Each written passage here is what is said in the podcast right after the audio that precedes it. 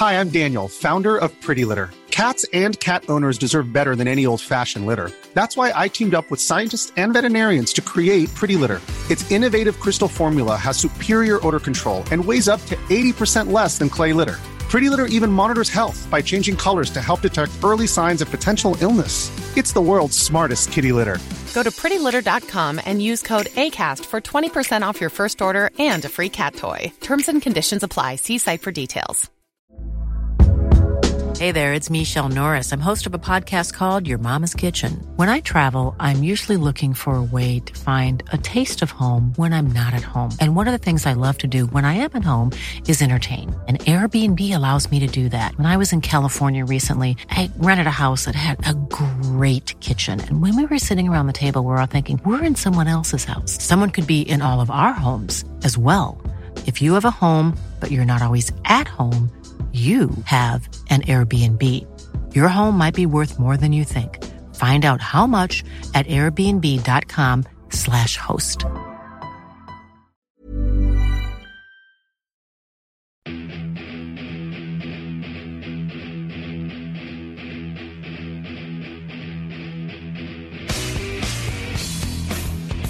Well, welcome to another exciting edition of the Pro Wrestling Index only on the Anfield Index Podcast Network. We are hyped and excited because Liverpool are moving on to Wembley. And uh, I think everybody on the panel can share in my excitement tonight.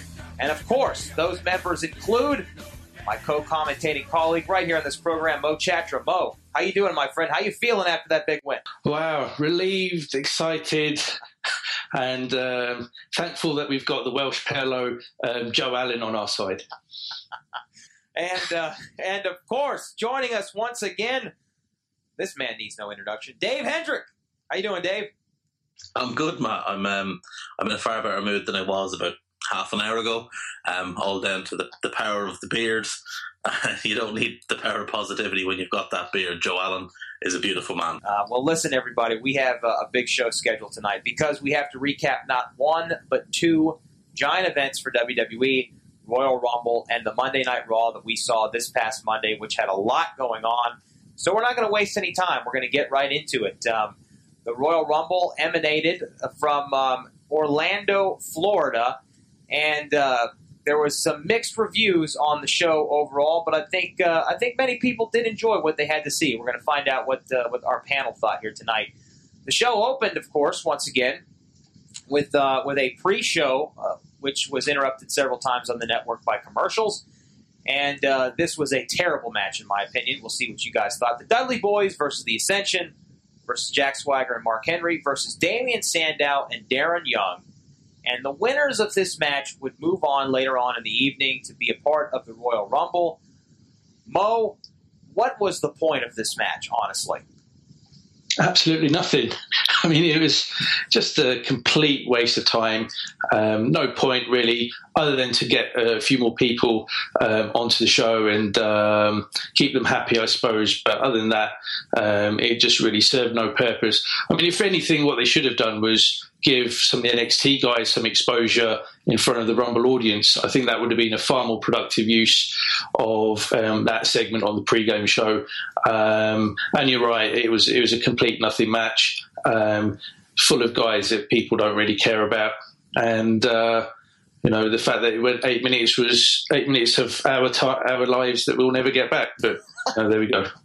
Other than Damien Sandow, who the crowd did seem to enjoy seeing, um, Dave, what do you think of this? Did you did you watch this, or were you more enthused with the commercials that were taking place in the middle of the match? I, I really enjoyed the commercials um, being run on a network that people are already paying for. I think that's a really smart business move by Vince, uh, basically doubling up his money. You know, do one or do the Vince. Don't don't do both. If, if you're going to charge people for the network, then don't have commercials. It's it's disgusting. Um, this match was just such a waste of time. Like, you know what would have been better if if they'd done a ten man battle royal with guys from NXT and said that the last two to survive go to the Rumble. All this match seemed to do was find out who were going to be the two quickest guys to get eliminated from the Rumble. Right. Like Mark Henry, never going to win it. Jack Swagger never going to win it. The Dudley is never going to win it, etc., etc. The Ascension would have been hilarious had they come in. Um, I would have actually preferred to have seen them in the Rumble than, than Swagger and Henry. But here's what really confused me: Darren Young isn't he part of a tag team? Isn't that like his thing? His whole purpose of being on the roster is because he's part of a tag team. Why is he now randomly t- teaming with someone else? Well, I don't think Darren Young's done himself any favors. Again, I'm just speculating on this with some of the things that he said and done on social media over the last year, year and a half, calling out WWE on, on what he feels their their thoughts and opinions are towards his lifestyle choices that he makes. So I don't think um, he's helping himself, uh, scoring any brownie points, if you will, behind the scenes with stuff like that. So I think that may be part of it. I also think maybe WWE views Titus O'Neil uh, as somebody that they could groom into uh, a, single star. I don't necessarily agree uh, with that at this point. Uh, I thought there may have been potential at some point in the past, but with all the new talent coming uh, through NXT and from New Japan, I don't think um, mm. he's going to have an opportunity to to, sh- to shine or showcase himself. So. Oh. I totally agree. You know, I think I totally agree. I, I, think they wasted what yeah, and I mean they wasted what would have been the Titus O'Neil window with the initial um, primetime players run. If he was going to be a single star, that was the time to propel him into that role. But Darren Young now, all he's doing is taking up a spot on the main roster that could go to Sami Zayn, to Samoa Joe, to Baron whatever his name is, I can't think of his surname. Baron Corbin. Baron Corbin. Bar- Baron Corbin, ex- ex- exactly, uh, etc., etc. You know, dare we say, maybe it should go to Finn Balor, who's the most talented guy that's currently healthy on the roster of any WWE programming right now. So, like, for me, if if you're not happy with what Darren Young is doing, just release him. You know, you, you've released people in the past who've, you know, been had this had, had a similar lifestyle. Um, I, I, don't understand what the issue would be. Is it that they're worried that because he's been criticising them publicly, they'd look bad if they released him now? Like they've they've done this before. If you don't want him, get rid of him or use him properly, but don't be doing what you're doing with him. I, I don't see any value in him. Put him down to NXT if you want to have him about. Like, yeah, I, I don't know. I mean, like I said, I I don't think he's done himself any favors, but again, I, am just speculating on it. And, and, based on WWE's policy of who they hang on to, who they release, uh, and who they don't. I mean, you saw what they did to uh, a former general manager of Raw uh, a few months back, where they fired him for using the phrase "cocky pricks" in uh, in a promo, which was not on television. And then on Monday Night Raw, we had The Rock using the phrase "llama penis" and having it trend worldwide. So um, those are you know, that little inconsistency right there, which I guess we'll talk about more later. Um, all right. Oh. So uh, let, let's move on and talk about the first match of the night that actually mattered. Last man standing match, Intercontinental Championship.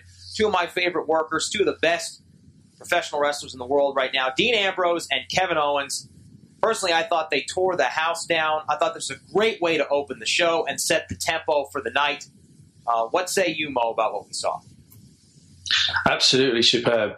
Really, really tremendous opening to the show. Um, it's, it's needless to say, uh, Kevin Owens is just a magnificent worker. Um, one of the top three or four guys in the whole company um, has been consistently solid. Well, more than solid, consistently great ever since he debuted on the main roster, um, and had also been very, very good in NXT um, in the short time he was there. Um, it was it was great in that um, both guys went over super strong in the match because of how the match was laid out and booked.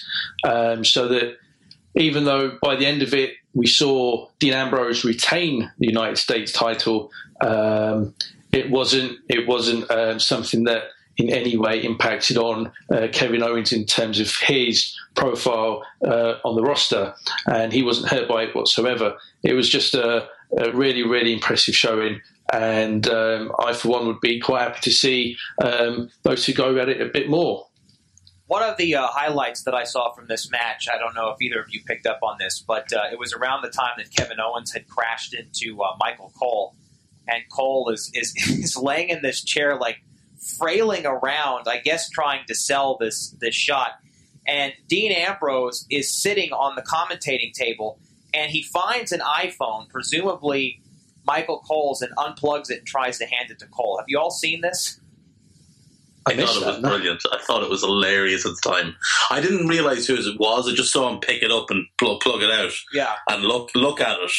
And then handed the handed the it was almost like he picked it up because it was ringing and was like, "Oh, it's for you," and handed it across. it was really good. It probably had like whatever Vince wanted Cole to say next on it. He was like, "Oh, this looks important."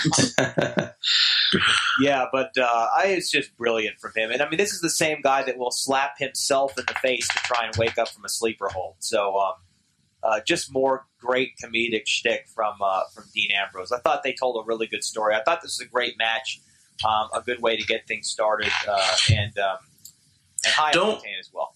Don't you think? Yeah. Though it was it was a really good match, but like eight years ago, how much better is that match than today? Because they can push the boundaries far more. Like there's a couple of great spots in it, but like eight years ago, that match probably headlines a pay per view, probably goes 25, 30 minutes, and has far more in the way of like big spots and big violence. So, like, I, think you could get so much more out of those two because, like, as Mo said, like, these are two of the best workers on the roster. They're absolutely elite in ring. Despite Owen's appearance, he has no issues really with stamina, and Ambrose has none at all. He can go forever.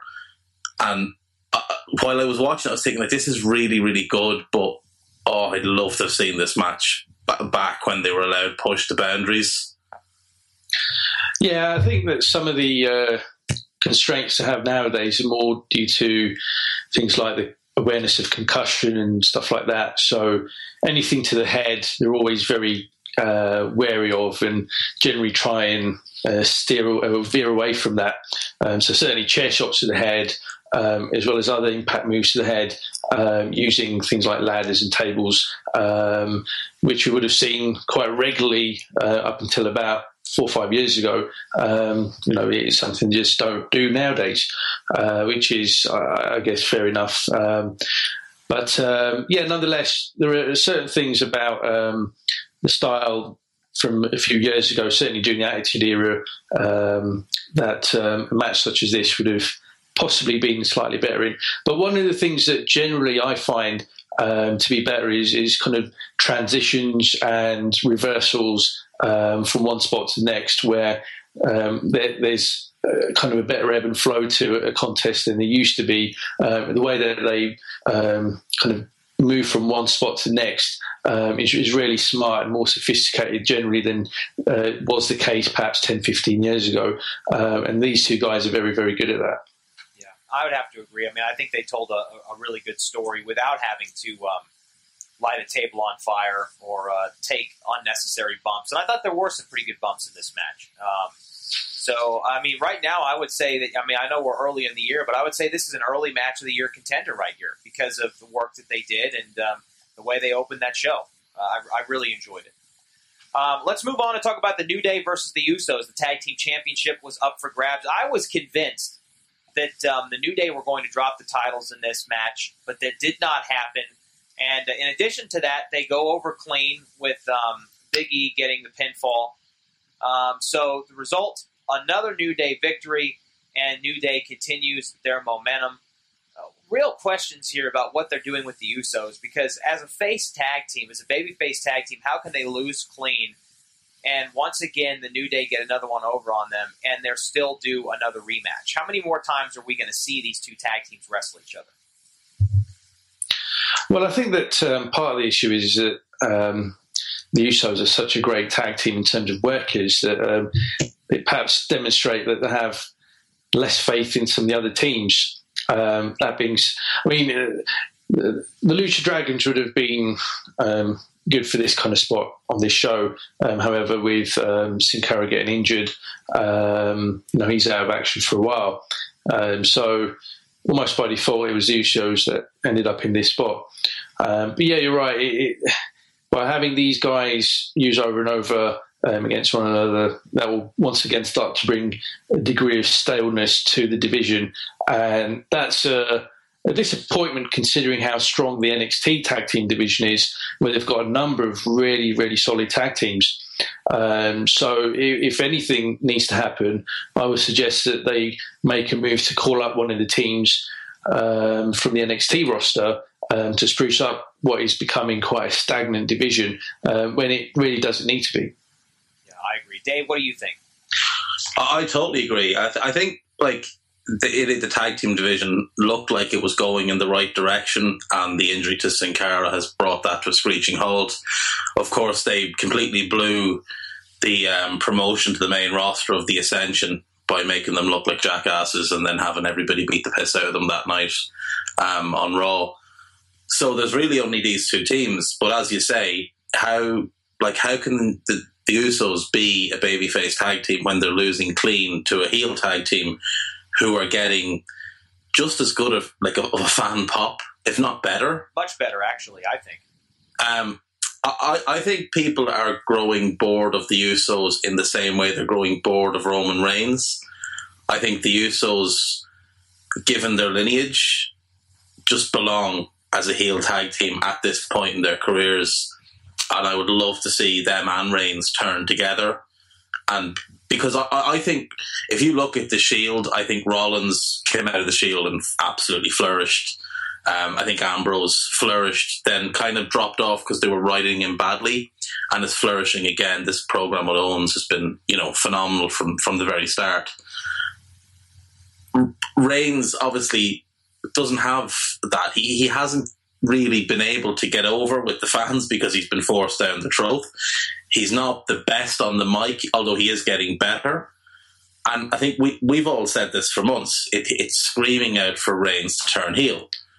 I think it would make the, the heel turn even stronger if he turned with his cousins and then they basically took up doing what the Shield used to do, which is just to run in and destroy people.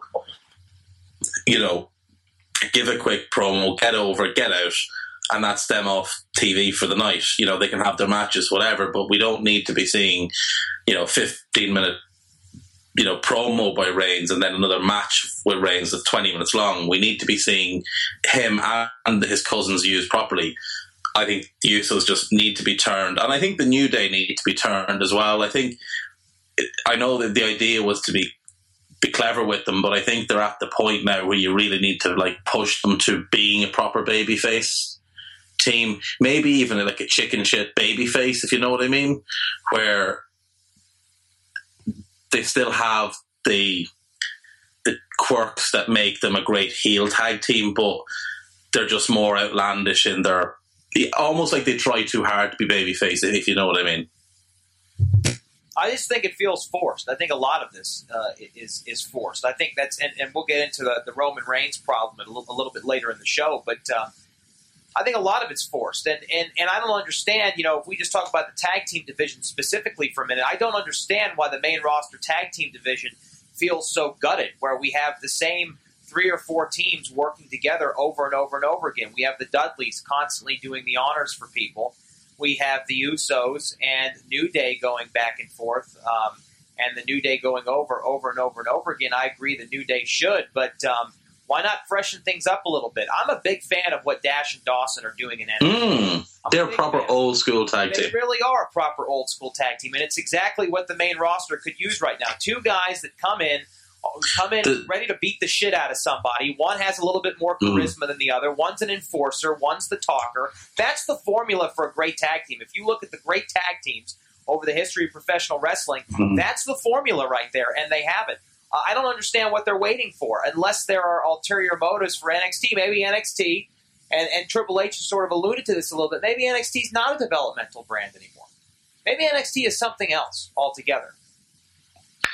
Yeah, that's right. May, maybe it is that alternative, and it's no longer seen as um, something that is a route to the main roster, but is an alternative, um, which um, is therefore fans if, if what they see on Raw and SmackDown isn't to their liking.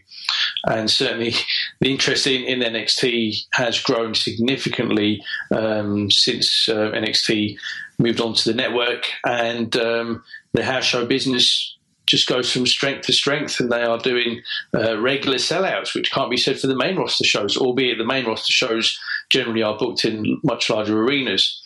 Uh, but yeah, it, it's um, it's a bit odd that um, in, in, this particular case, the tag team division in NXT is significantly stronger than on the so so-called main roster. Well, yeah, there, like there's, there's, that, there's that, and the um, and the passion that, that follows mm. the NXT brand, and and I think you know it's it's not hard to figure this out where it's coming from. NXT is doing something that the WWE main roster and writers and bookers there are not doing. They're giving the fans what they want. And when you give the fans what they want, and when you allow stars to, to be born organically, this is what you get. You get a product that's far superior, and that's why the NXT product right now is far superior, in my mm-hmm. opinion, than, than, than, the main roster product. Dave, you were going to say? I was going to say, like the other team I'd love to see brought up is is Enzo Amore and Colin Cassady. I agree. Mm, I mean, yeah, like, so I think I Enzo Amore, like there's just something about him that he just has this charisma, this appeal. And I read an interview with him, and it was it's a couple of months old, but he was saying like I, I, don't know where they went to do a house show. It was overseas somewhere, but he walked out and he went to do his shtick, and he said the crowd were beating him to every line, and he just couldn't believe it. Like he was like, "Oh my god!" Like I'm, I'm not even on the main roster, and all of these people who shouldn't know me because NXT is what you know it was in our eyes at the time a glorified developmental for for the main roster, and all of these people are going crazy for me and Big Cass. They know everything word by word. Like and those guys, I think you bring them onto the main roster and they're immediately title contenders. Like it's it's so strange that if we look at the top five tag teams in the WWE, three of them at least, well, see, three of them are in NXT the only ones on the main roster are the Usos and, and the New Day. The rest are in NXT. NXT is so much stronger. I don't know what you're saying about, you know, they, they view it as an alternative, but I think for the talent, the difference is going to be in the paycheck. You know, these guys to really earn the money that they're going to want to earn, they need to be on the main roster. I can't imagine Vince is handing out huge money to the guys in NXT Right, and what, what brings up an interesting point as well. Um, you know, you say that about Bronson Matthews, Josh from Tough Enough, who now works under the name Bronson Matthews, and some of the controversial comments he made uh, regarding the social outcasts. I don't know if you gentlemen saw this at all, but uh, last week yeah. while they were on um, on television, he's on Twitter tweeting hashtag social jobbers. Uh, that didn't do him any favors. I believe uh, Cody Rhodes, known as Stardust, tweeted directly at him and said, "Good luck dressing in the hallway, dick. um, I'm sure he was headed to the Royal Rumble for a proper hazing. He was going to draw number uh, five or six, and directly after him would be Bob Holly. Um, mm. That didn't, that didn't happen to my surprise, but you know. Um, but the, the Vaudevillains, wouldn't you love to see them in as well? Absolutely. Like they're, they're so good. There's so many really good tag teams. Like I, you could, you know, Blake and Murphy. There's another one. Like these guys are really, really good. And yeah. like the comparison I'd make to Dash and Dawson, I think they remind me a bit of Arn and Ole. Just two guys who come to the ring to beat the piss out of people. They, they, there's no fancy gear. There's there's no you know big shtick. It's just we come down, we beat Lumpsy. This guy cuts a half decent promo. This guy stands there looking menacing, and it works. It really, really works. Mm. Yeah, that's that's that, that's the formula for great tag teams. Um, yeah. All right, let's uh, let's move on. We got a lot more to cover here on, on the Rumble. Uh, very quickly, let's talk about Del Rio and Kalisto. Uh, Kalisto, the new U.S. champion, he's a two-time U.S. champion. Are you guys buying or selling this match? Mo, was it a good match? Are you happy with the decision? Um, yeah, just about buying. I thought it was a good match, um, and it's good to see the company show faith in uh, Kalisto. Um, the match he had um, back in, I think it was December, we had that awesome display in the, uh, I think it was a ladder match or tables, ladders, and chairs match, uh, where he took that amazing bump off the ladder. Um, certainly uh, did him favours, and he's been riding a wave since then with the company. Um, it's a bit strange, though, that they've decided to um, play hot potato with the US title. It's certainly lessens the value of the title when it's switched too soon, and it harkens back to the days of Russo when he wanted to switch titles on a weekly basis. Um, so it's strange that they've changed the title for a third time in the, the last uh, two or three weeks. Um, so I hope now that um, they give Kalisto an extended run with the belt, uh, possibly up through till WrestleMania, and I suspect that prior to that he will have to defend it against against uh, Del Rio at, at Payback. But uh, no, I thought it was a good match, and um, both guys both guys look good. I've been slightly underwhelmed by uh, Del Rio's work recently. I feel like the show, Yeah. you know, with all this build and him coming back the way he did, I don't feel like he's been utilized properly, and I feel like that's starting to weigh on him a little bit. And you see in his performances. Dave, are you buying or selling this match and the outcome? uh, I'm buying the match and I'm buying the outcome, but I, I'm selling on Del Rio like you are. Like they're just they're just holding them back so much. This is not the Del Rio that we all like. If you're only a fan of WWE, then yeah, this may be the Del Rio that you know. But if you've seen his work outside of WWE, you know he's capable of so much more. The guy is incredible, and they're just holding him back. They, I don't understand it at all and they've thrown him from you know one stupid gimmick to the other with that Mex American nonsense, and then uh, this League of Nations garbage. Um, with Kalisto, though, the, the guy's he's sensational in the ring, and, and I agree with Mo. I didn't like the way the title went to him, and then back to, to Del Rio, and then back to him. I would have preferred if he'd been, you know, screwed out of both matches uh, in the build-up, and at least built it properly that way. Um, the one thing that whoever is is writing the shows should have put in, fr- in front of them, though, when writing for Kalisto, is do not try and make him Rey Mysterio 2.0 because he can be his own entity. They don't have to do that. Um, I, I didn't like the, the the spot where they tried to pull the mask off either. Just something about that fits right doesn't sit right with me because Del Rio has incredible respect for like, the, and they kept banging on about it in commentary. Oh, Del Rio should respect the, you know, the luchador heritage more. Well, the thing is, he does, and that's not the type of thing he would do. That's just something they've tried to force.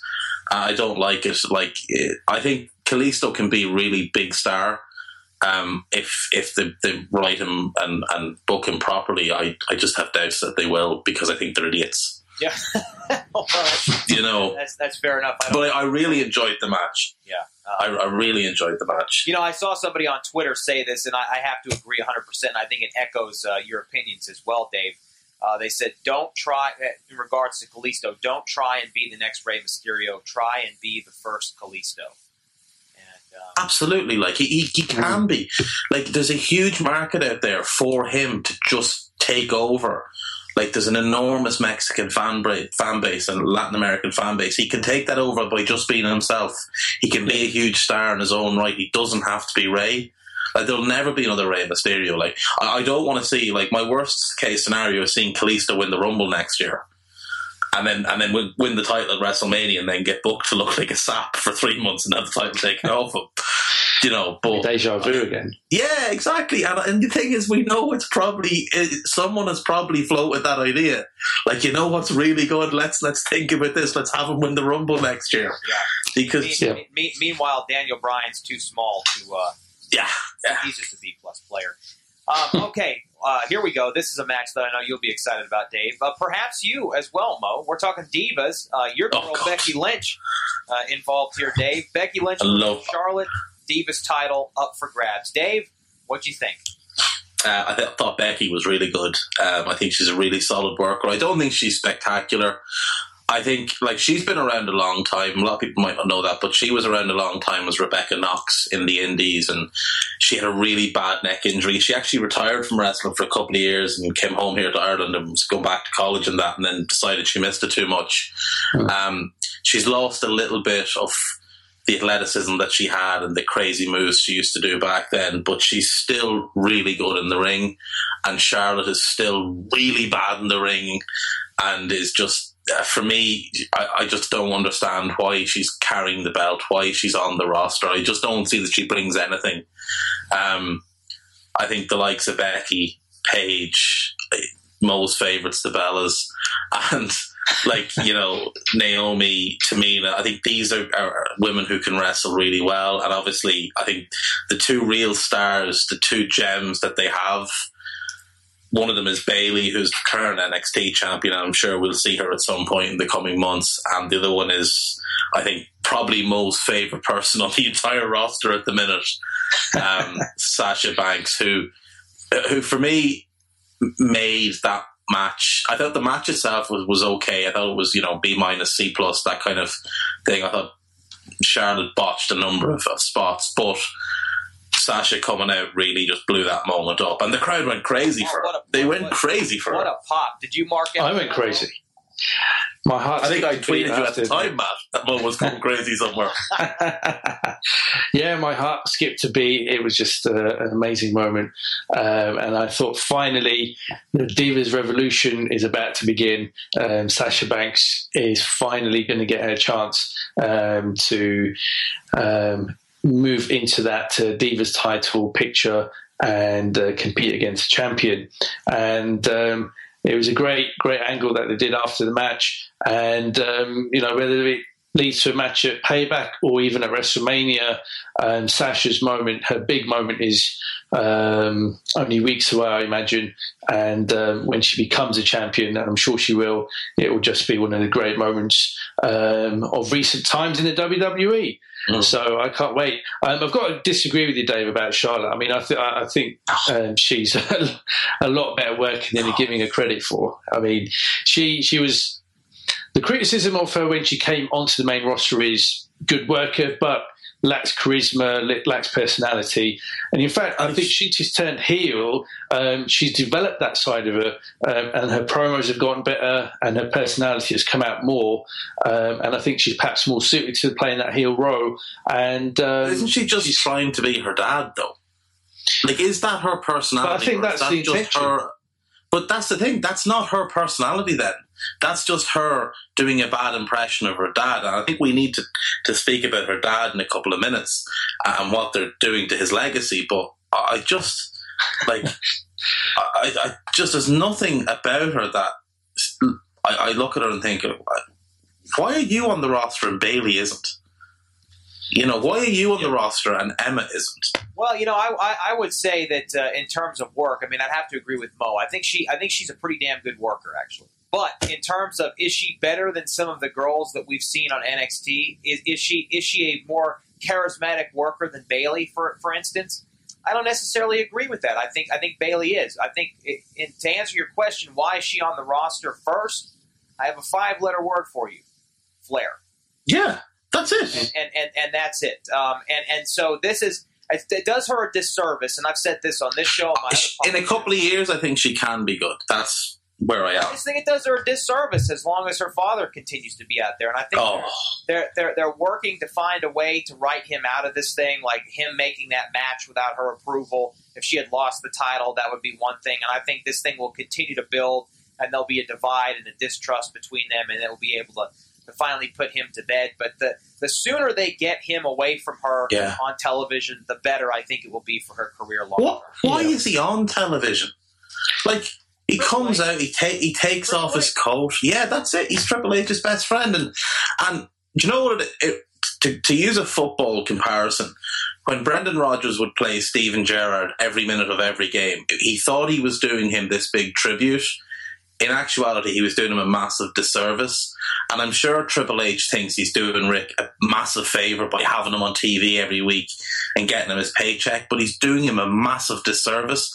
Like, the correct way to use Ric Flair for the Rumble would have been to have him come out and shoot a promo with Roman Reigns and tell him what it's like to win the title in the Rumble.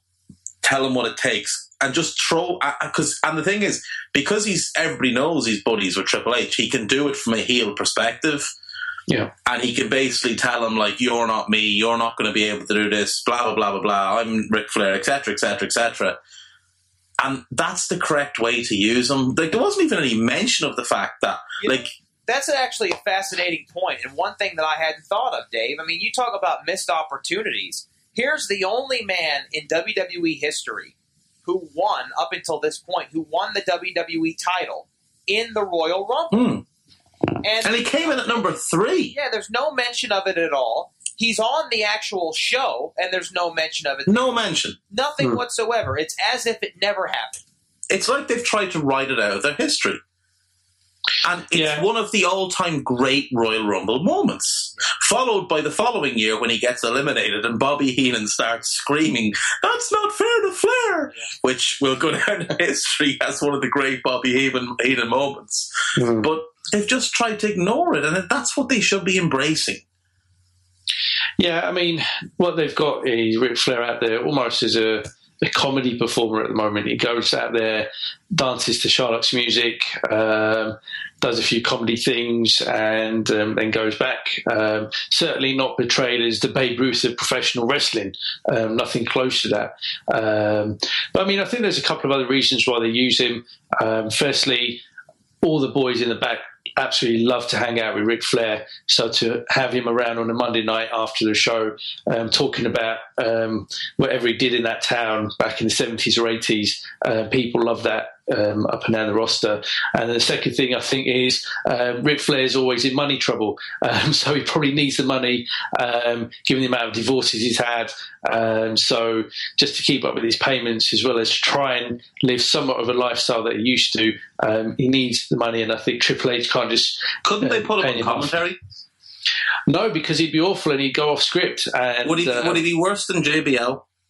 He would, you would actually. Would he really though? Yeah, yeah, he would because um, Is Well, it possible to be worse when he- if you if you remember back to the Evolution days, uh, at that time the head writer on WWE was Brian Gewirtz, and I think that's how you pronounce it. And for a long, long time, he actually banned um, Ric Flair from cutting promos on Monday Night Raw, uh, which was incredible. I mean, Ric Flair is one of the great promos in the history of the business, um, but the reason is is that he just kept on going off script and doing his own thing, and um, they just thought, well, we can't let him do that because we're trying to uh, get people to cut these promos that we script and we write So- for these people. So you you mean from from the WWE point of view, he'd be worse than JBL, not from Yeah. a fan's perspective, Even- where he, he might be entertaining. Yes, I mean, even if they're feeding him lines, um, He won't say anything they're feeding him. Uh, but then on top of that, you've got to think about his podcasts, and uh, those are those are train wrecks. So um, you know, if they give him the microphone on a Monday night or a Thursday night on SmackDown, uh, chances are he, he won't come across all that well. Here's, here's one thing I would say too, really quick about the commentary thing, because I've been I've been somewhat close to the situation with my friend Rich Brennan being replaced on SmackDown by Mauro Ranallo, and I feel like, um, and now if you've noticed, they've done the the pivot, the the, the turn with Jerry Lawler, where Lawler's heeling again. Mm. And and to me, it just doesn't work because first of all, Jerry Lawler's considerably older. Um, he he says these jokes even now as a heel. I heard him on the pre-show, and he was saying these jokes. He made some kind of voicemail joke about Rich Brennan talking about how he caught him backstage earlier shouting into an envelope and thought it was a voicemail. This was a joke that he was telling. This is a man Oh. who's still employed by them telling these jokes now as a heel. Um, I just don't think that it, it, it would work. I mean, you know, There's another guy who's still just there because of the paychecks. yeah, I mean, you if you if you want to go in a, in a in a fresh and new direction in terms of what your commentary is going to be, then you can't have these guys hanging around uh, still wearing the headsets and think that it's going to translate to a new audience because they're just they're Mm. just not going to get it. They're just not going to get it. And, and and the last thing I'll say about this before we move on and talk about the Rumble is, you know, something I was thinking about this the other night because with the Rumble being you know right around the corner at the time, I thought about the gimmick Rumble uh, from WrestleMania. I think it was WrestleMania 17 when the gimmick Rumble was there. It was Yeah. the last time Bobby Heenan was on commentary for anything. And I think it's a damn shame that WWE didn't utilize more of Bobby Heenan while they still could. Because Mm. he was he was a brilliant man and a guy that isn't talked about nearly enough for his contributions to that company and to the business and for what he did on commentary. Um, and so I, I I'd still have him and Monsoon over any pairing that there's ever been. yeah, I, I, I agree 100%. Mm. They were they were just phenomenal together. Well, hey, listen, let's talk about the Royal Rumble. We haven't actually got to the match yet, so here it is. Um, it was one versus all, 29 superstars versus Roman Reigns, Superman Roman Reigns, the new Superman, John Cena 2.0, John Cena Jace. Uh, any other uh, nicknames you can think of for this guy? Um, and uh, couple of big moments that I'll talk about real quick, and then we'll, we'll get y'all's opinion on this. Um, number one, of course, AJ Styles debuting as number three in the Royal Rumble, a massive pop. We saw R-Truth bring a ladder to the ring and climbing up, thinking it was a Money in the Bank ladder match.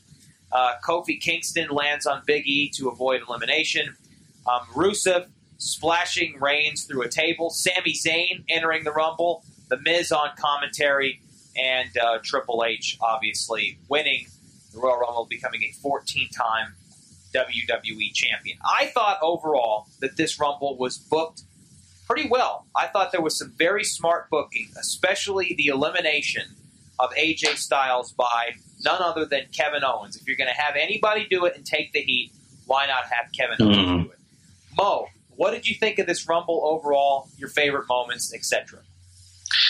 Overall, I thought it was a good Royal Rumble match. I didn't think it was a great Royal Rumble match, and I'll explain why. Um, I didn't think it was a great Royal Rumble match because too many of the people that featured in it um, were not over with the audience. So when they came out, they barely got any kind of reaction. Um, so when Rusev came out early on, um, you know, as, as number two, um, it was barely a reaction because he's far less over than he was even nine or 12 months ago. Um, same with most members of the Wyatt family when they came out, barely a reaction. There's just too many deadwood or people that in the last six months have uh, been booked really poorly, and as a result, the crowd care, cares less about them than they used to. Um, so I thought that hurt the match, and it as a result of that, made the match feel slightly disjointed. I agree that it was booked well in terms of um, the people that were participating within it, and in terms of the kind of key storylines going into it, and also setting up storylines to come out of the match, as uh, you mentioned with AJ Styles and Kevin Owens for, further down the line. Um, but that that was the, the kind of slightly disappointing aspect to it. Um, and I, I, would have liked to have actually seen um, the, the, nostalgia in me would have liked to have seen maybe somebody from the 80s or the Attitude Era um, just come out and surprise everyone, um, or even if it was for 30 seconds. Something like that always goes down well. We saw The Godfather last year or the year before, got a great reaction. Kevin Nash turns up from time to time, uh, always gets a great reaction. So uh, that, that, was slightly missing from this year's Rumble. Um, but overall, I agree, it was um, tightly booked and certainly set things up quite well uh, for payback and beyond. Dave, what do you think of the Rumble match? Uh, overall, I thought it was good. I thought it was enjoyable. It, it's definitely not one of the, the great Rumbles, but um, yeah, well booked overall. Um, they hit the, the key notes. I thought. Um, I think I think as Mo said, Rusev has just fallen off a cliff, and like a year ago, he was a monster going into the Rumble and this year he lasted a minute and 30 seconds. Now, I understand why he had to last a minute and 30 seconds. It was so that Reigns would be in the ring by himself when they introduced AJ. But then you like you look on down like Tyler Breeze in it for a minute. Like, what's the point?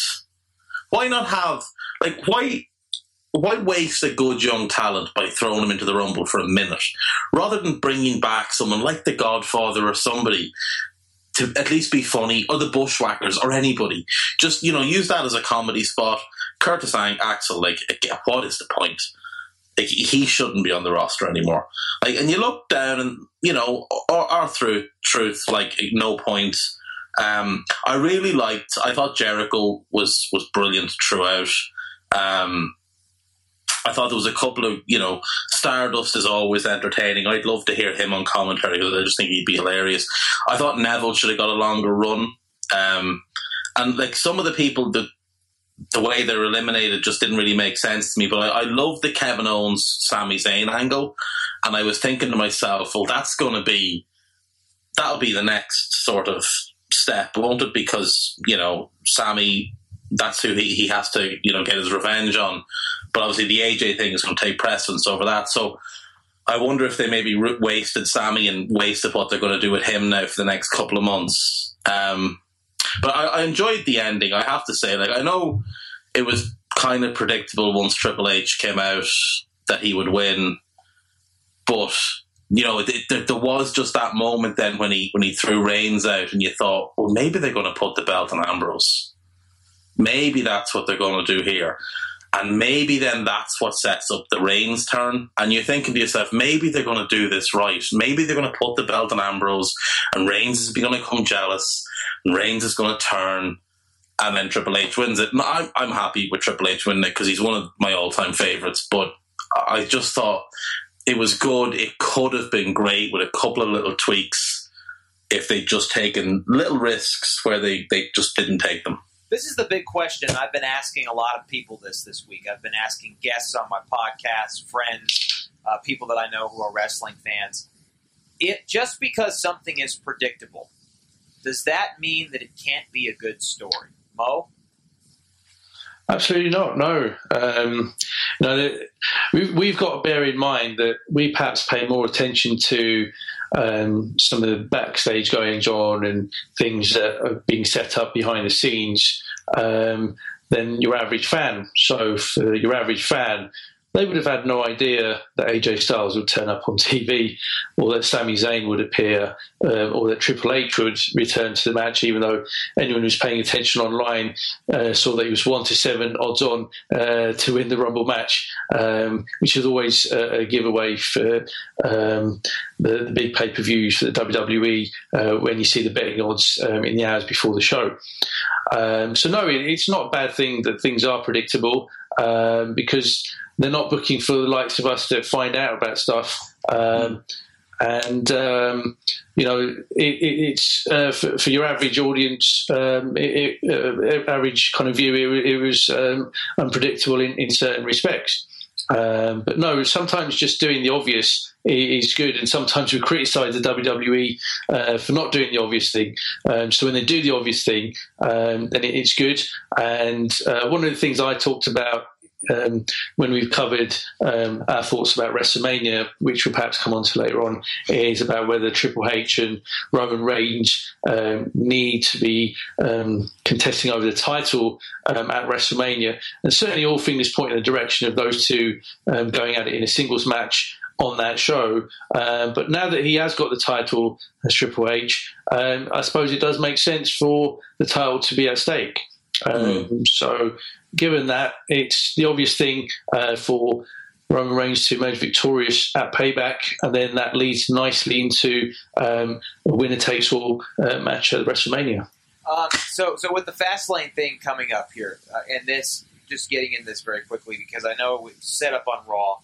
Um, you're going to have Roman Reigns versus Brock Lesnar versus Dean Ambrose, and the winner, of course, will emerge to face Triple H, presumably uh, I believe uh, that Roman Reigns, I think you're saying as well, Mo, would move forward and would be the guy to go ahead and do that. But what are they doing here with Dean Ambrose? Because Dean Ambrose is a very interesting wild card. I thought that Dean Ambrose was headed for a program with Chris Jericho because the little beef that they had. Mm. I feel like there's a Jericho heel turn coming.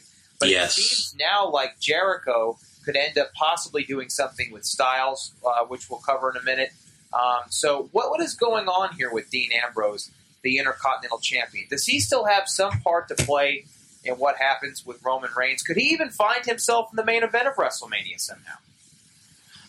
You never know. I mean, the fact that they uh, booked him to be one of the final two um, in in the Rumble match uh, was was quite a notable thing in itself, and um, certainly shows that in the last three, four, maybe five months have certainly um, changed their position on Dean Ambrose and um, certainly been pushing him and protecting him in a far better way than had been uh, for much of 2015. Um, so there's nothing to say that um, with the momentum he's now got, um, that that can't lead to something at WrestleMania. And you know, if he has a really good performance at Payback, and there's a real um, kind of momentum building behind him in terms of the fan base and reactions at the shows, uh, they might even decide to go uh, change their plans and have a three-way uh, with Ambrose, Reigns, and um, Triple H. So that's not beyond the realms of possibility either. Dave, uh, final thoughts on this and on the Royal Rumble. Anything else you'd like to encapsulate before we move to Raw? Yeah, there was one lovely moment with with, with Bray Wyatt and Triple H that I thought that's something you could build off you know, maybe a future program. If if Triple H wants to be a little bit more active after he obviously drops the belt and whatever, and after Wyatt comes out of whatever he does next. Mom deserves the best, and there's no better place to shop for Mother's Day than Whole Foods Market. They're your destination for unbeatable savings, from premium gifts to show-stopping flowers and irresistible desserts. Start by saving 33% with Prime on all body care and candles. Then get a 15-stem bunch of tulips for just $9.99 each with Prime. Round out Mom's menu with festive rosé, irresistible berry chantilly cake, and more special treats. Come celebrate Mother's Day at Whole Foods Market. Even on a budget, quality is non-negotiable. That's why Quince is the place to score high-end essentials at 50 to 80% less than similar brands. Get your hands on buttery soft cashmere sweaters from just 60 bucks, Italian leather jackets, and so much more. And the best part about Quince, they exclusively partner with factories committed to safe, ethical, and responsible manufacturing. Elevate your style without the elevated price tag with Quince. Go to quince.com slash upgrade for free shipping and 365-day returns. Hey there, it's Michele Norris. I'm host of a podcast called Your Mama's Kitchen. When I travel, I'm usually looking for a way to find a taste of home when I'm not at home. And one of the things I love to do when I am at home is entertain. And Airbnb allows me to do that. When I was in California recently, I rented a house that had a great kitchen. And when we were sitting around the table, we're all thinking, we're in someone else's house. Someone could be in all of our homes as well. If you have a home, but you're not always at home, you have an Airbnb. Your home might be worth more than you think. Find out how much at airbnb.com/slash host. Which I assume is Brock Lesnar beating the tar out of him at WrestleMania. Um, uh, you know, I enjoyed it. It was a good show. It's it's one of those really good shows that it's always it's always a B. The Rumble's rarely bad. Um, it would take appalling booking really to build, to book it badly. I know they've done it a couple of times, but eight times out of ten, the Rumble is, is pretty good. Um, I I avoided everything online, avoided everything that people were saying about what was going to happen. I knew I knew Hunter was going to be in it. It was just obvious that Hunter was going to be in it. Um, I didn't know Styles was going to be in it until um, we obviously have a WhatsApp group um, behind this podcast, and there's about 25 Anfield Index members in it. And somebody, I won't say who, uh, don't reveal sources, but somebody uh, put a message in it a couple of, literally, probably three minutes before Styles came out that just said AJ Styles is backstage. And me and Gags were like, oh my God, this is going to be unbelievable. And then the whole, I just thought the whole Styles thing just made it for me. Been a huge fan for years. The, you know, the entrance music, the pop that he got, was insane. And Mo, I think it was you that I saw say it, and you nailed it. They didn't focus enough on the crowd as he was walking to the ring. The crowd were going bananas, and they just kind of panned across the crowd once and then left it. I was like, Yeah. "What are you doing? This is the biggest thing you've done in in ages, and." You're missing the reaction of the crowd. Is it because you don't want to show off that you know that people are so excited about someone that isn't a WWE guy coming in. Like, what are you doing here? But I, just thought when he once he came in, I thought his work was good. Um, I would have loved him to hit the Styles Clash early, especially on Reigns. Um, but I, I, I really, I thought the Styles thing just was just great, and I, oh, you know, the whole thing was it was a good show, start to finish. Great match to start, you know, good way to end, and you know, hopefully they can continue this on now Well, let's with fat with Well, let's see if they carry the momentum over then. Uh, the following night, Monday Night Raw, coming to you live from Miami. And uh, WWE started fresh the night prior to this, teasing this big announcement. There was a superstar that was going to be returning. The show's in Miami. Oh gosh, who could it be? It has to be Daniel Bryan, right? I mean, that's who this has to be because it's in Miami. And oh wait, never mind. Oh oh, and by the way, there's is that The Rock's mom sitting in the front row? No, that can't be. Well, well, come on, we're not going to spoil this WWE. The Rock's in the house, everybody. Um, so The Rock was on the show. We'll get into that in a minute. But um, the show opens with the Authority, and uh, normally when the Authority comes out and does a promo, uh, they put everybody to sleep, and normally they're trying to sell the WWE network. But Uh, Matt, case, uh, it was. I'm not sure they I'm not sure they've ever told us how much the price is though. what is it? Is it ten dollars? is it a 10, 11, 11, Might be 14? slightly less than that. Slightly Is it just a little bit less? Um, but I got I got to say this much. Um, I was actually really into this promo. I was into this opening segment, and I loved that shot of Triple H coming out on the ramp, slowly opens the suit jacket and reveals the WWE title. And you know something? It looks really good around his waist. I mean, I've got to be honest. The guy looks like a champion. It's what a champion should look like. He gets in the ring. A promo ensues. And I've got to say, it was one of the best live promos I've heard on the show in years. Triple H, once again, showing everybody why he is the game and why he's one of the greatest and a future Hall of Famer. And then he says this, which I love, and I have this quote written down. He says, This, and what he's talking about is professional wrestling in WWE. He says, This is, until my dying breath, my religion, my law, and my church. Those words from Triple H. Follow Mm. that as a promo. Dave, what do you think of this? You're a Uh, Triple H fan. I'm a huge fan. I always have been. I thought it was brilliant, and I thought it was a real like I. It was it was Paul Levesque speaking at that point. It wasn't Triple H. It was you know you could tell it was real. This is what this guy's life is, and for all the crap he gets, this guy has dedicated his life to this craft and has given every single inch of his body to the point where he's going to need you know, multiple knee replacements and hip replacements and all sorts when he's done. And, you know, he he's taken himself off TV in recent years when he could have you know, he could still be the main event guy. If he wanted to be, he could have just hogged that position for the last few years and played into what everybody has to say about him. But he hasn't. He's stepped back. He's. I think he's been really good for the business over the last few years. The NXT thing obviously is brilliant. I thought this moment, seeing him with the belt, he's in it. He looks great, and just those words. That was just. I was just like, you know what? This is why I still watch this. Like, this is why I don't just watch the pay per views. This is why I, I, I stay up and watch Raw on a Monday night because it's it's stuff like this. When they get it right, when he gets it right, it's it's worth watching. Yeah, I have to agree 100%. Mo, uh, what, what what did you think of what we saw from Triple H and the Authority to open this thing up? Yeah, I thought it was a fine promo. I thought he was trying to send a message as well. Um, sometimes I like to do that when they come out and cut these types of promos. Uh, maybe it's a message to the guys in developmental, maybe even to some of the guys on the main roster. Say, look, you know, if you want to be in this spot, um, this is how you need to respect um, the business, respect the position, and um, take it seriously.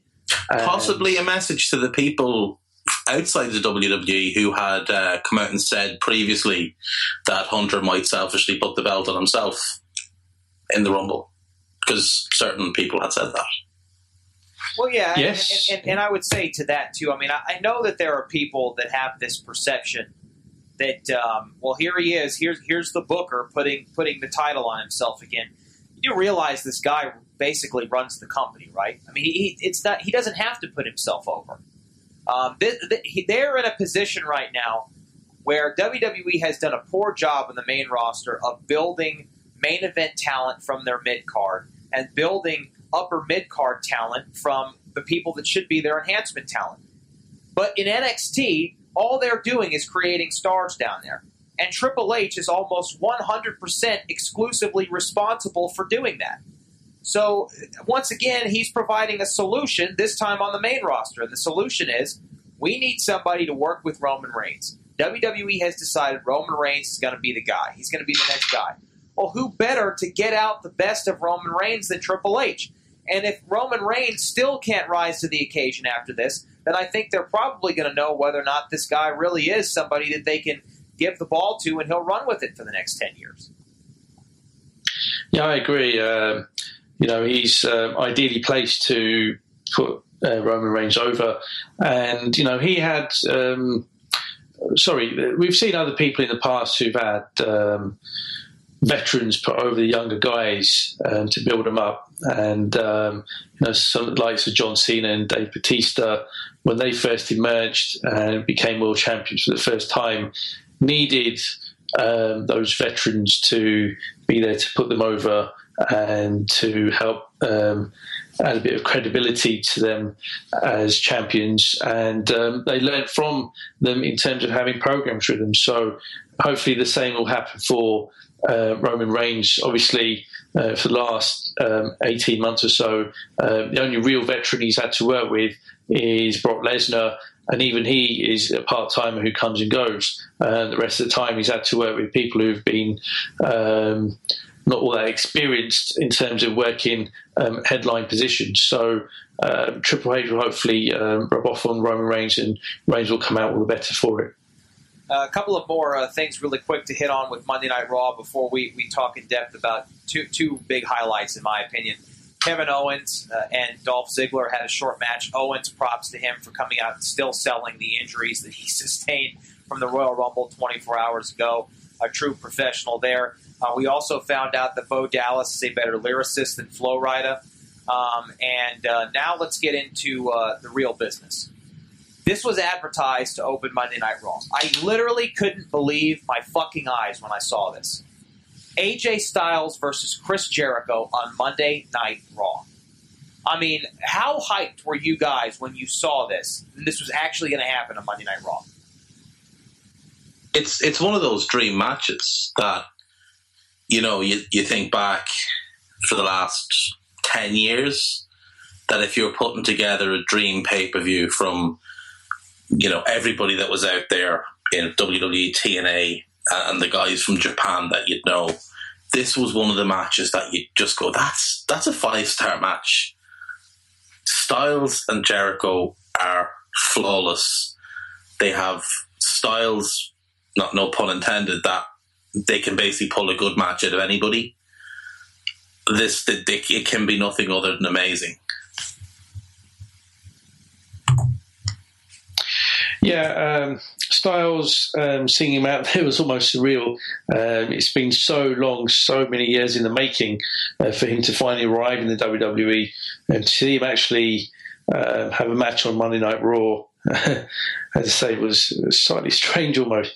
Um, that said, it was it was a very good match. Um, I didn't think it was an amazing match by any means, but um, certainly for what it needed to be, um, it achieved uh, his objective. And uh, Styles came over very strong. Certainly seemed over with the audience. Uh, Jericho you know, a very experienced hand uh, wasn't going to go out there and uh, make Styles look bad. Um, what was interesting though is um, Styles actually looked quite tiny almost uh, next to Chris Jericho. I mean, Jericho is somebody I've never ever seen as being a particularly huge or massive guy. Yet when they were stood next to each other, even though height wise they're only maybe an inch or two apart, um, certainly in terms of um, their you know uh, breadth and width and um, just general size. And Jericho looked a lot bigger than AJ. And you know, normally when I've watched AJ, whether it's in Japan or TNA or Ring of Honor, um, he, he, looks like a quite a, a sizable, uh, well put together guy. Um, and he was the same actually at the Rumble. Um, obviously, when he first came out, um, faced up to Roman Reigns, looked tiny again. so hopefully that won't hurt him because there are still um, many uh, members of what we keep on hearing is the WWE universe who judge talents based on size. Obviously, that's now diminishing as a company is trying to educate its fan base accept um, wrestlers of all shapes and sizes. But um, you know, there are still some of those people that are in that mindset. Well, this guy looks quite small; um, he can't be any good. Um, so, but I'd like to think that um, you know the majority of the audience is is wise to that sort of um, outdated thinking. Just just a couple of things I want to say very quickly about this. Number one, um, uh, in regards to the match, I was hyped to the moon for this match. I thought the matchup overall was slightly underwhelming. Um, I also noticed in the match, if you go back and watch this, you can actually see you read Chris Jericho's lips at one point. Uh, a few minutes into this thing, AJ Styles is hitting him with some knife edge chops and Jericho says to him, "Come on, you can hit me harder than that." Um, and I noticed that Jericho was no was, was non-selling some of the chops. So I don't know if it was a, a little bit of hazing in there, a little bit of friendly hazing, or perhaps um, uh, he you know he was asking Styles to sort of step up the intensity a little bit. So I think AJ Styles still has to kind of work into WWE a little bit. I mean, this is only his second match, his first singles match on WWE television. Um, one thing I would say, though, in regards to the size thing, Mo, um, while I'd like to think that WWE is trying to educate its fan base on the fact that stars can be all shapes and sizes, if that was the case, then why would why was the um, why were the forces repelling against Daniel Bryan so much? If, if, if, because I think that's something that, that the powers that be in WWE, especially the ones that are really making the decisions, they still have, as you've described in the past, this size fetish when it comes to these guys. And, and I think that's part of the reason why the future of the company is being built around Roman Reigns. Look, Roman Reigns is not a tremendous worker. Um, he's good enough. It's like I said before about Nikki Bella. Nikki Bella will not out wrestle uh, her opponent for 60 minutes, but she's pleasant to look at. She's charismatic. She could cut a promo. She's good enough. Hogan was good enough. Here's AJ Styles, a guy that could wrestle every single night, Broadway, 60 minutes. He could do it seven days a week if he wanted to. He's in tremendous physical condition. He's charismatic, and he's one of the best workers in the world. But my fear is is that that will not be enough in WWE, even in 2016, to get this guy into the main event picture for a long period of time. And I think that's a huge mistake for WWE going forward because I don't even think that they realize what they have here in AJ Styles. If you listen to that pop, if you go back and you listen to that reaction from Royal Rumble and the way that place exploded, I, I, I said this the other day on my other podcast. It's on par with Jericho's debut in '99 in terms of reaction. I haven't heard a pop like that since '99, and those people didn't even know who was coming. And then boom, AJ Styles in the pop. So I think WWE needs to take advantage of what they have here because when they say he's the hottest free agent in pro wrestling, it's actually true.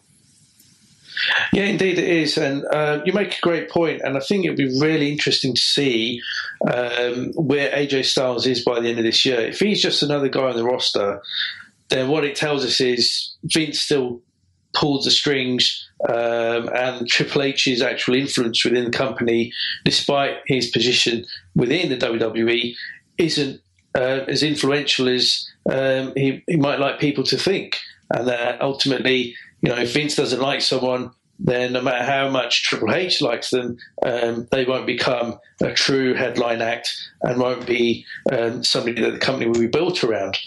Um, so if AJ Styles does happen to be somebody who gets a world title run this year and the company really gets behind and is credibly booked, then you could actually say that, well, actually, things are changing now, and Triple H's voice is being heard.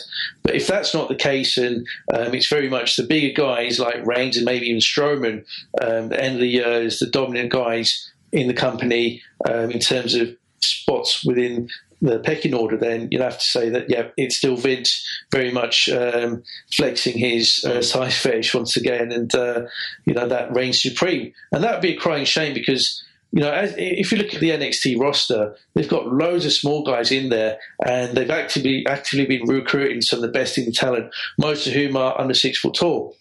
Um, so if if that's the way the company wants to go in terms of recruitment, yet when they get to the main roster, they're not given a chance, then it begs the question: Why recruit the small guys in the first place? You know, and the last thing uh, I, I, just want to say about this real quick, and then Dave, if you have anything to say, feel mm. free to jump in here is the fact that um, WWE is consistently trying to create more realism in its product. They've done it by bringing Mauro Ranallo in uh, and calling calling SmackDown now. And of course, he's from Showtime Boxing. He's called MMA as well.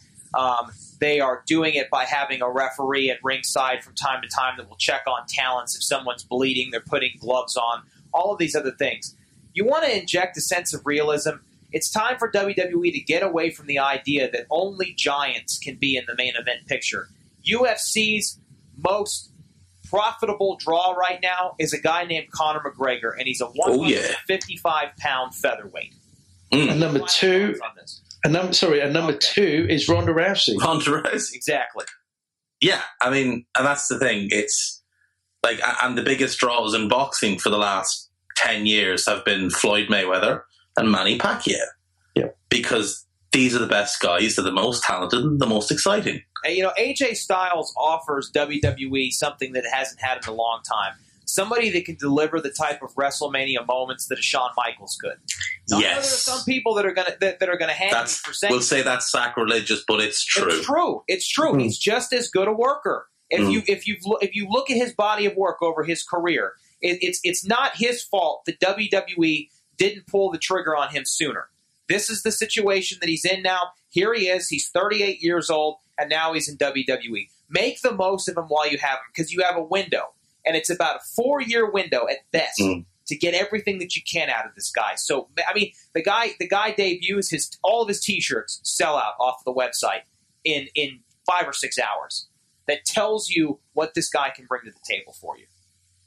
Yeah, and and they have to like they they need to push this guy to the moon because the fans will follow because they, like look at the reaction. This is it. It's been crying out for this. I think he he could be you know um, the benefit of you know the benefit of circumstances here because of the cry to bring back Daniel Bryan. Everybody wants that great undersized brilliant worker.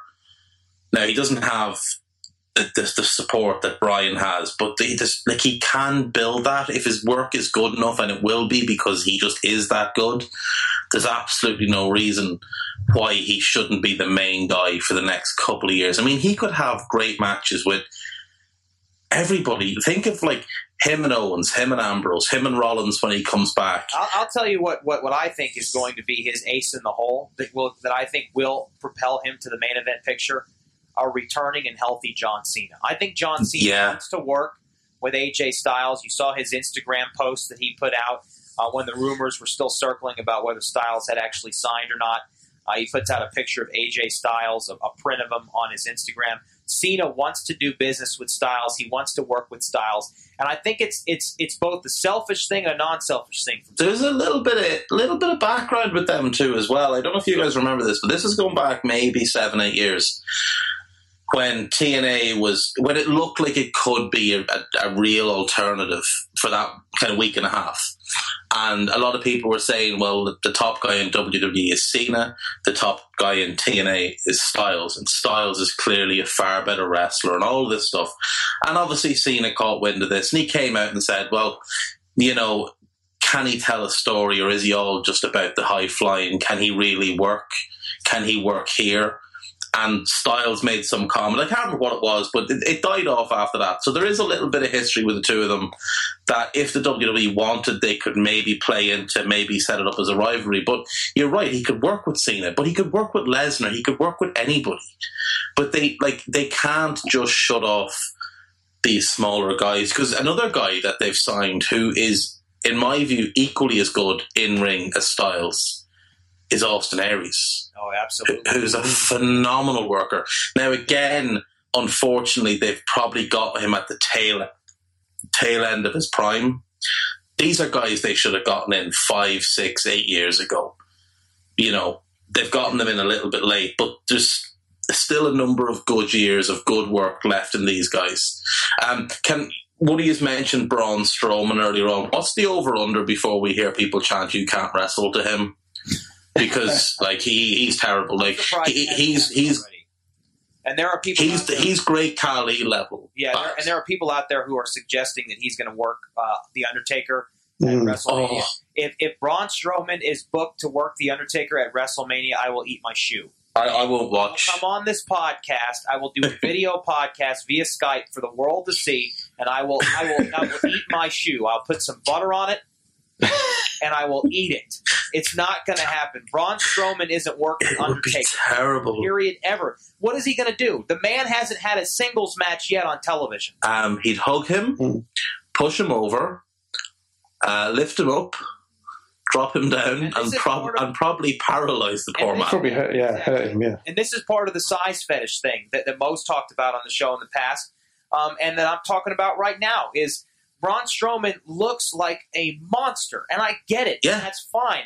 But have him be an enforcer on the outside of the ring, and, and, and that's it. The fact that he's been such a focal point uh, of, of what the Wyatts are doing and what's going on in a main event program right now, and Brock Lesnar, I think is a crime. The guy, Yeah. the guy's not ready for it, and he hasn't earned it. Not Yeah. nearly as much as some of these other guys. And, and if and if he ends up working the Undertaker at WrestleMania, and AJ Styles is opening the show, there are real problems with how they're structuring WrestleMania. Wouldn't that be a match for Mania? Styles and Taker. That That would be something. that could be special. Like as as Matt was talking, I was thinking in my head, I'd love to see Finn Balor against Taker. Like Yeah. the Demon Balor against Taker could be just incredible. And then yeah, Styles. Like it, as he said, Styles was like Styles. Styles is the obvious one to work with Taker. Like it shoots Styles to the moon. You put him over Taker. It's probably Taker's last match. Put him over, and like they they would have an incredible match together. Now, I think we all probably agree that's probably going to be Taker and Kane. I, And I, I, I hope agree, not. I agree, but ugh, I don't think anyone wants to see it again. I think it is a nice idea to have them go out together, maybe. Um, but at the same time, here's there's, the there's, low point of Monday Night Raw. Since you brought up Kane real quick, did either of you see Kane work uh, Bray Wyatt on Monday night? was, uh, I, I wasn't, I wasn't aware that was working. yes, well, that's a very good point, Dave. Because from what I saw, the man couldn't even take Sister Abigail. I mean, it was it was an it was an awful match. Kane's got to go. With all Hmm. due respect to Kane, he's a future Hall of Famer. Thanks for playing, but he's got to go. Great run, Yeah. great run. Never quite got maybe the title run he deserved, but it's it's over. Yeah, and it's been over for a little while. The, the the little run he had with Rollins, that was nice. Rollins was able to carry him. As good a worker as Bray is, he's not nearly the worker Rollins is. So it just it it no, it, it just just go away. Take There's him away. left. And there's a bunch of them. Like there is, there's a bunch of those guys that Big have been hanging around. Big Show, Mark Henry. You know, just just go away. All he is. Well, one more thing we have to talk about very quickly before we move on regarding Monday Night Raw is, of course, the surprise return, surprise, end quote, uh, quote, end quote, surprise of uh, Dwayne The Rock Johnson. Uh, so Rich Brennan sent out to, to this limousine. Someone's been sitting in this limousine now for a half an hour. I don't know what they're doing in there. Um, and The Miz comes out, which I thought was pretty funny. And then out of nowhere, a pickup truck shows up. It's The Rock. The Rock tosses his keys to The Miz, tells him to park his car. I thought that was fantastic. Um, does a little shtick backstage, has a nice moment with Lana as well. And um, the man just commands so much respect and adoration of, of the fans. I mean, not just being in Miami, of course, his hometown, but I mean, anywhere this guy goes, you can clearly tell the star power. One of the things that really stood out to me, we talked about Triple H and how he opened the show, and then how The Rock comes into that show and seems to command it. When we talk about guys from the Attitude Era, and for the kids that have never seen it before, this is what it was like. These guys are not some myth, okay? They had the total package. And there was a Mm. time when, I mean, there was a time when WWE, I remember I was watching, I think, the. Uh, the 98 or 99 Rumble, and I'm looking at all of the people that are in this Rumble, and I'm thinking to myself, my God, there's a Hall of Famer, future Hall of Yeah. Famer, Hall of Famer, future Hall of Famer, Hall of Famer. It was incredible. It was an incredible time to be a wrestling fan. So it was a real treat to see The Rock. The Rock comes out, does some some shtick with the fans, uh, talks to Macho Man Randy Savage. Hulk Hogan made an appearance as well. They they, they moved these fans who were on the hard cam uh, to the other side. The Rock acknowledges them any uh, anyway. I saw someone on Twitter tweeting, uh, "Somebody better check on Vince." well, all this is going on, um, and then the New Day come out and uh, had a very special moment with The Rock as well before the Usos intervened. So I thought it was very entertaining. I didn't think the segment ran too long because The Rock, as far as I'm concerned, could stay on as much as he wanted. My only gripe with this, and this is where I want to turn to you guys, is do you feel like this was a missed opportunity by WWE? Because The Rock makes an appearance and confirms once again that he will be a part of WrestleMania 32. But we don't know what he'll be doing at WrestleMania 32. And I thought, if for anything, maybe you interject him in the Roman Reigns Triple H um, issue somehow. Instead, they have him out there with the New Day and the Usos. Mo? Yeah, I thought it was an uh, amazing segment. He was really, really good. A one-off in terms of charisma. There's just nobody like him. There probably never will be. Um, you know, only he could get away and make it entertaining to just interview some random fans in fancy dress. I mean, if um, some other guy on the roster, anyone else on the roster, try that, it would just completely die. Um, but the Rock's charisma um, is just so immense. He can do anything, and it'll be entertaining. In a way, it felt like a missed opportunity to use that moment and use that opportunity to create more intrigue for WrestleMania by saying, look, this is what The Rock could be doing, or potentially doing at WrestleMania, um, and having him just do a segment with New Day entertaining as it was, um, doesn't really seem to set anything up um, for for the big show. Um, so yeah, it was a missed opportunity, especially given the rating. I think it was about eighteen percent up on last week's rating. Um, it was around four million viewers. Um, about 3.1 rating, 3.2 is really, really good. Uh, obviously, no NFL this week as well, so that helped. I suppose the only kind of upside is that fans now having seen Rock and the fact that he mentioned he will be at WrestleMania might then start tuning in in the lead up to WrestleMania to see what he might be up to come the big show. Um, so, whereas if he just gave it away um, on last night's show, then it could be that okay, we know what he's up to, so we'll just wait till WrestleMania. So maybe that that was part of the thinking as well. That okay, uh, maybe if they keep on watching Raw, see if The Rock turns up, um, then that might help with ratings. Dave, what did you think of uh, The Rock's appearance? Was it was it a missed opportunity or not?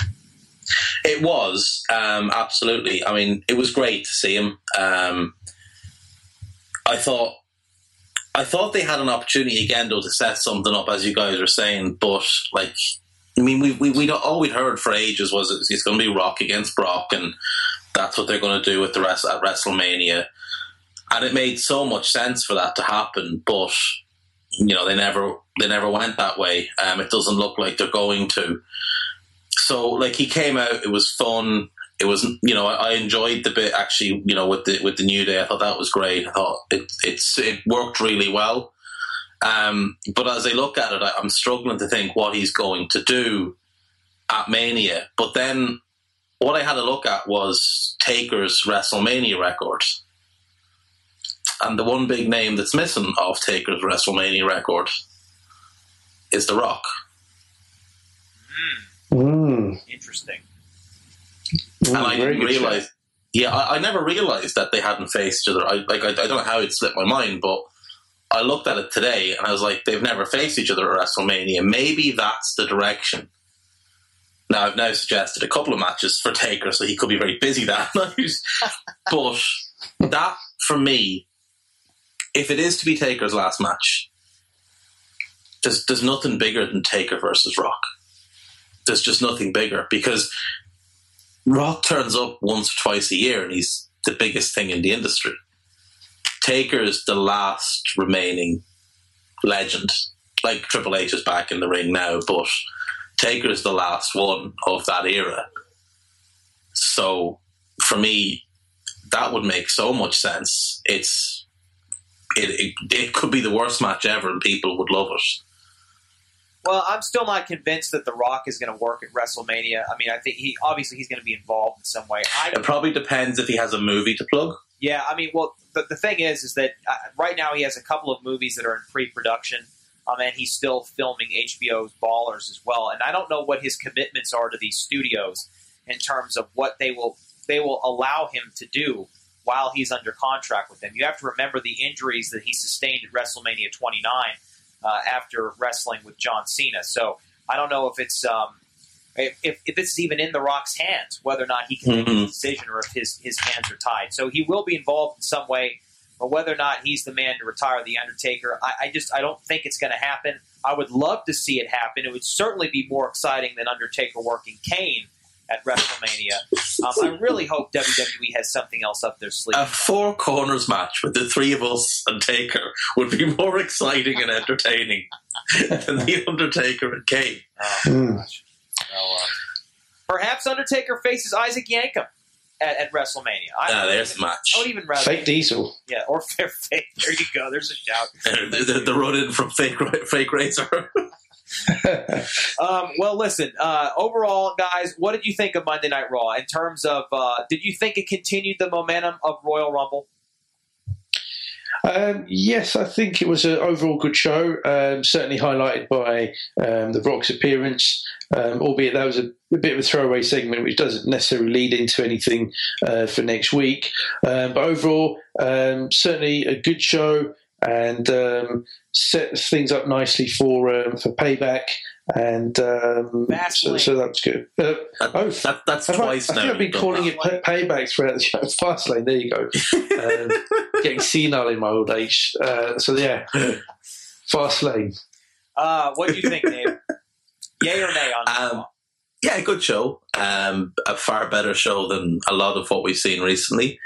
Um, carried some some um, storylines on nicely maybe didn't carry certain ones on the way they could have. But you know, all in all, very hard to complain. I thought from start to finish, it was a solid show with, with you know some really good high points and not many low points. Bar Kane and Bray, which was, you know, it was it was there. Kane was there too, and you know. All right. Well, based on based on what we uh, we've seen so far from the Royal Rumble, from Monday Night Raw. Here is the big question before we adjourn tonight, gentlemen. Do you buy or sell on WrestleMania 32? What we know about the card so far, what we perceive is going to happen with this thing.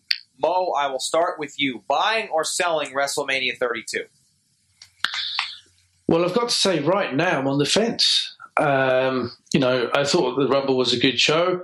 I thought uh, Monday Night Raw was a good show, um, but all we can really say for sure, uh, not even 100% though, is that the main event is likely to be Triple H versus Roman Reigns for the WWE World Heavyweight Championship. Uh, that in itself is a very, very good match and something that I'm sure they'll build to very nicely over the next couple of months. Uh, but other than that, I'm really um, struggling to see where they go with the show. They've certainly got the talent uh, to put together a, a tremendous show, um, but this is go- this should be their biggest WrestleMania of all time. Certainly, it'll be their biggest attended WrestleMania in terms of a legitimate number. They always talked about WrestleMania three uh, having an attendance of ninety three thousand, and the actual attendance was seventy eight.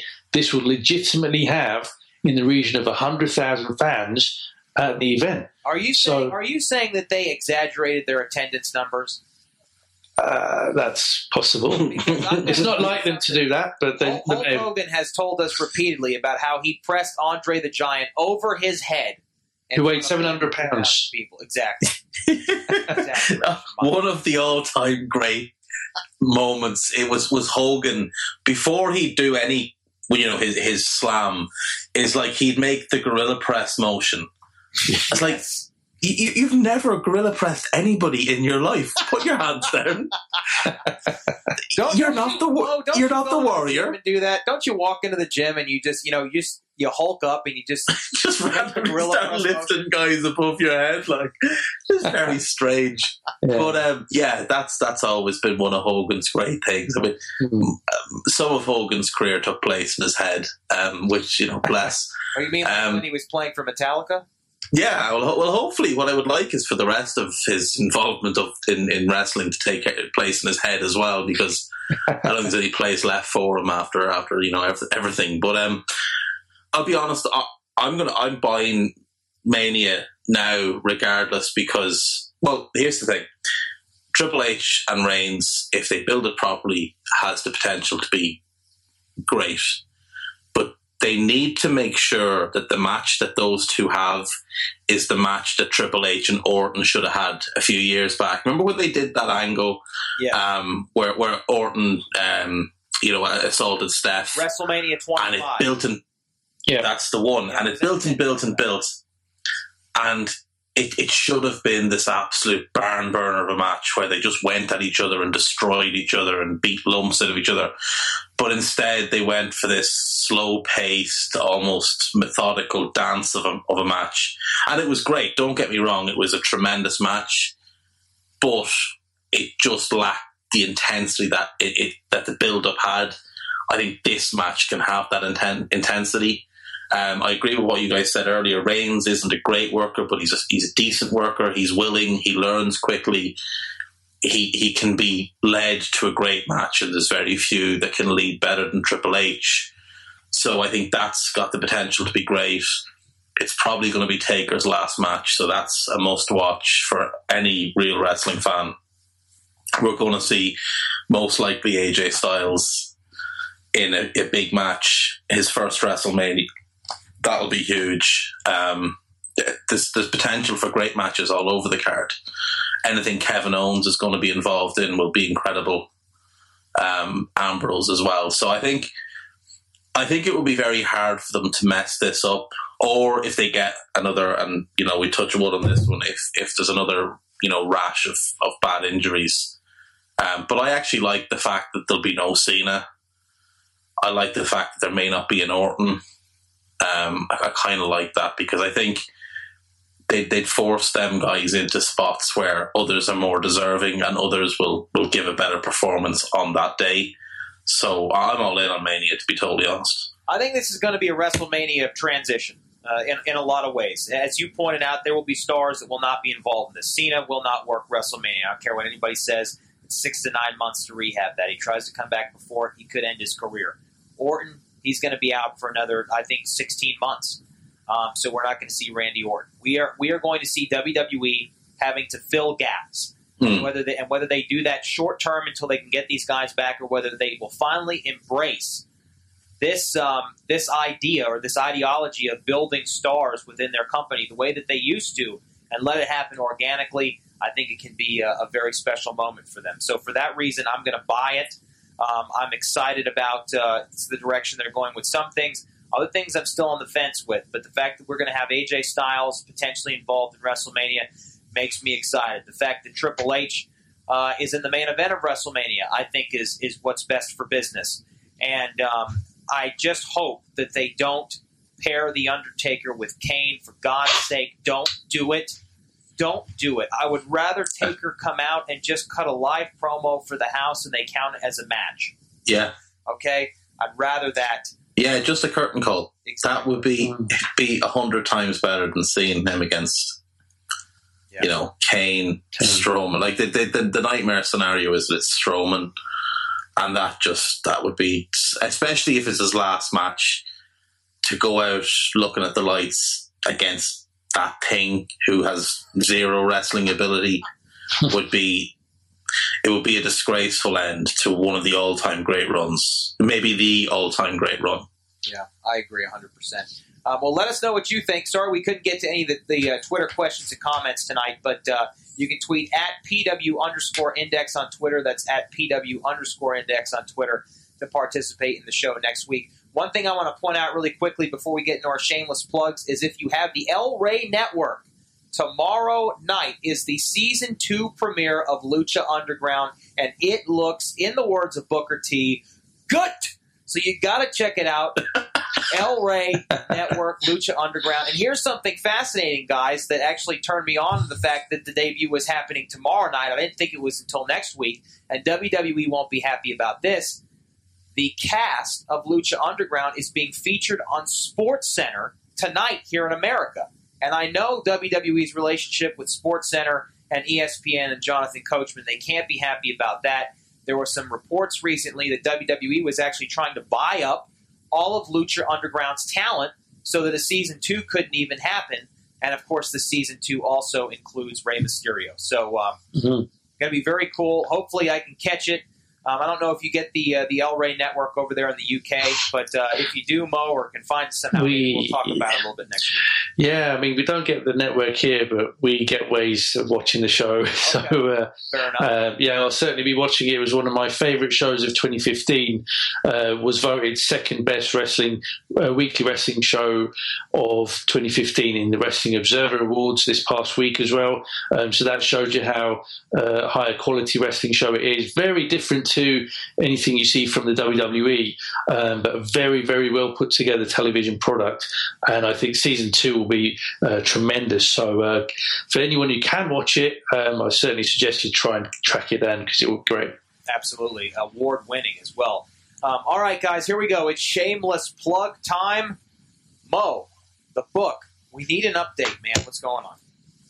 well, I'm working on chapter 43, um, and it's um, it's something I'm, I'm, I'm, thinking might need a bit of a major rewrite. So um, I might need to refer back to 41 and 42 um, to pitch 43 in just the right way. Um, but that aside, um, I attended my first domestic wrestling show um, in four years, uh, Progress Wrestling, who I plugged last week, and they had a fantastic live event called um, Get This Chat Shit get banged, uh, which is the catchphrase of a, a certain Jamie Vardy. And, um, you know, it, it, was certainly a banging show. It was just tremendous, capped off by an unbelievable main event uh, between um, the villain Marty Scurll and somebody who I rate as one of the hottest young talents, if not the hottest young talent in the entire business, Will Ospreay. Um, a five star match, genuinely one of the matches of the year and uh, I was just amazed by it. It was it was incredible.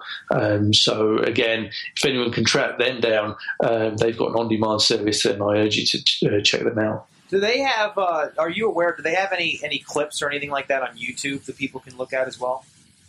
Um, they have got a YouTube channel, and um, they might have got a few full length matches from um, earlier shows, um, but they certainly have highlight videos on there as well.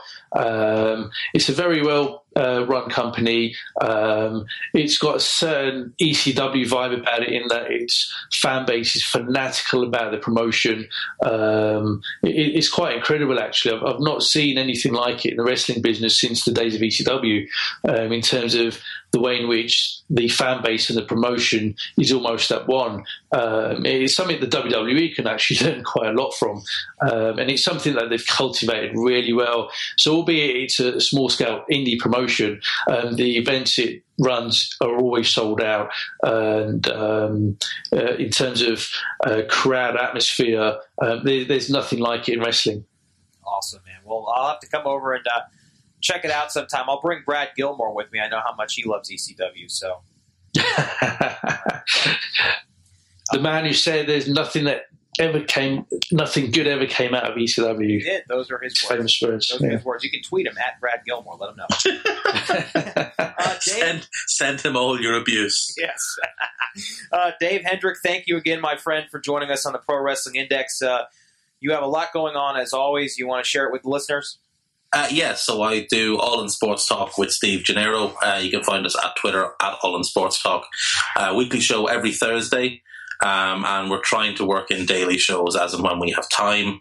Uh, tomorrow, I'm recording the first of my new podcast on the Anfield Index. Uh, it's going to be called Another Podcast with Dave Hendrick. And uh, big podcast to start with. I've got Alexei, I'm going to murder his surname, Yaroshevsky. Uh, he's yes. a reporter for RT and he's a commentator for, uh, on Eastern European football for Talksport.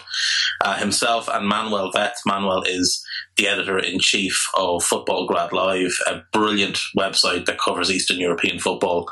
Uh, we'll be talking Liverpool, specifically Alex Teixeira. Manuel has a bit of an inside track on that deal and uh, we'll you know be talking about maybe some potential other targets from the Eastern European area because these guys are experts on that. So it should be good. It should be out tomorrow night, all going well. So hopefully people will enjoy it and uh, send me your feedback on it. Thank you. Awesome, man! I can't wait to listen to it. Um, all right, guys. Well, thank you again for being a part of the show. Uh, if the listeners would like to learn more about what I'm up to, you can go to matttopolsky.com. That's my website. Uh, I'm the host of Booker T's Reality of Wrestling uh, and call commentary alongside my uh, my arch nemesis in front of me, uh, Brad Gilmore. Uh, just kidding, Brad. Love you. Um, and uh, you can find out more about that at realityofwrestling.com. We are opening our brand new 22,000 square foot facility in Texas City, Texas this Saturday night. Our special guest to help us christen the night is none other than ECW legend and WWE former WWE champion Rob Van Dam. So he will be in the house, and you can find our episodes online on our official YouTube channel weekly. We're coming up on episode 100, and I'm sure we'll be doing something special for that as well. And finally, Brad and I host a podcast on sports, sports entertainment, pop culture, and more called Your Opinion Doesn't Matter. It airs daily, five days a week, and you can find it at opinionpodcast.com. So that's it for this week on the Pro Wrestling Index. Make sure to tweet at the show, PW underscore index, for questions and comments. Thanks to Gags, as always, for the platform. We'll yeah, all, all criticism to be spent sent to at Gags. uh, all negative feedback, he really enjoys that kind of stuff. All positive feedback, send it to us, but all negative stuff, sent to Gags. Uh, yeah, that, that, that's Dave's recommendation, not mine.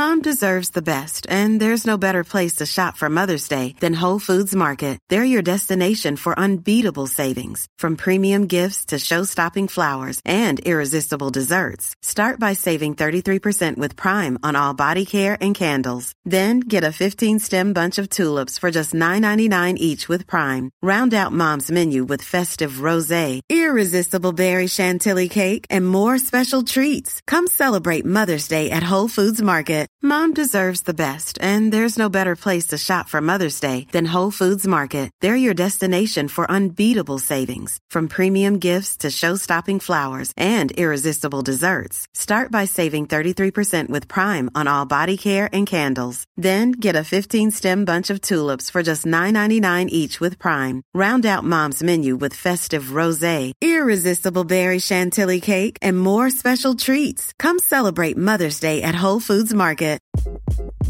Hi, this is Craig Robinson from Ways to Win, and support for this podcast comes from Invesco QQQ the official ETF of the NCAA. Invesco QQQ is proud to sponsor this episode and even prouder to provide access to innovation for the last 25 years. Basketball has had innovations over the years too. We're seeing the game played in new ways every day. Learn more at Invesco.com slash QQQ. Let's rethink possibility. Invesco Distributors, Inc.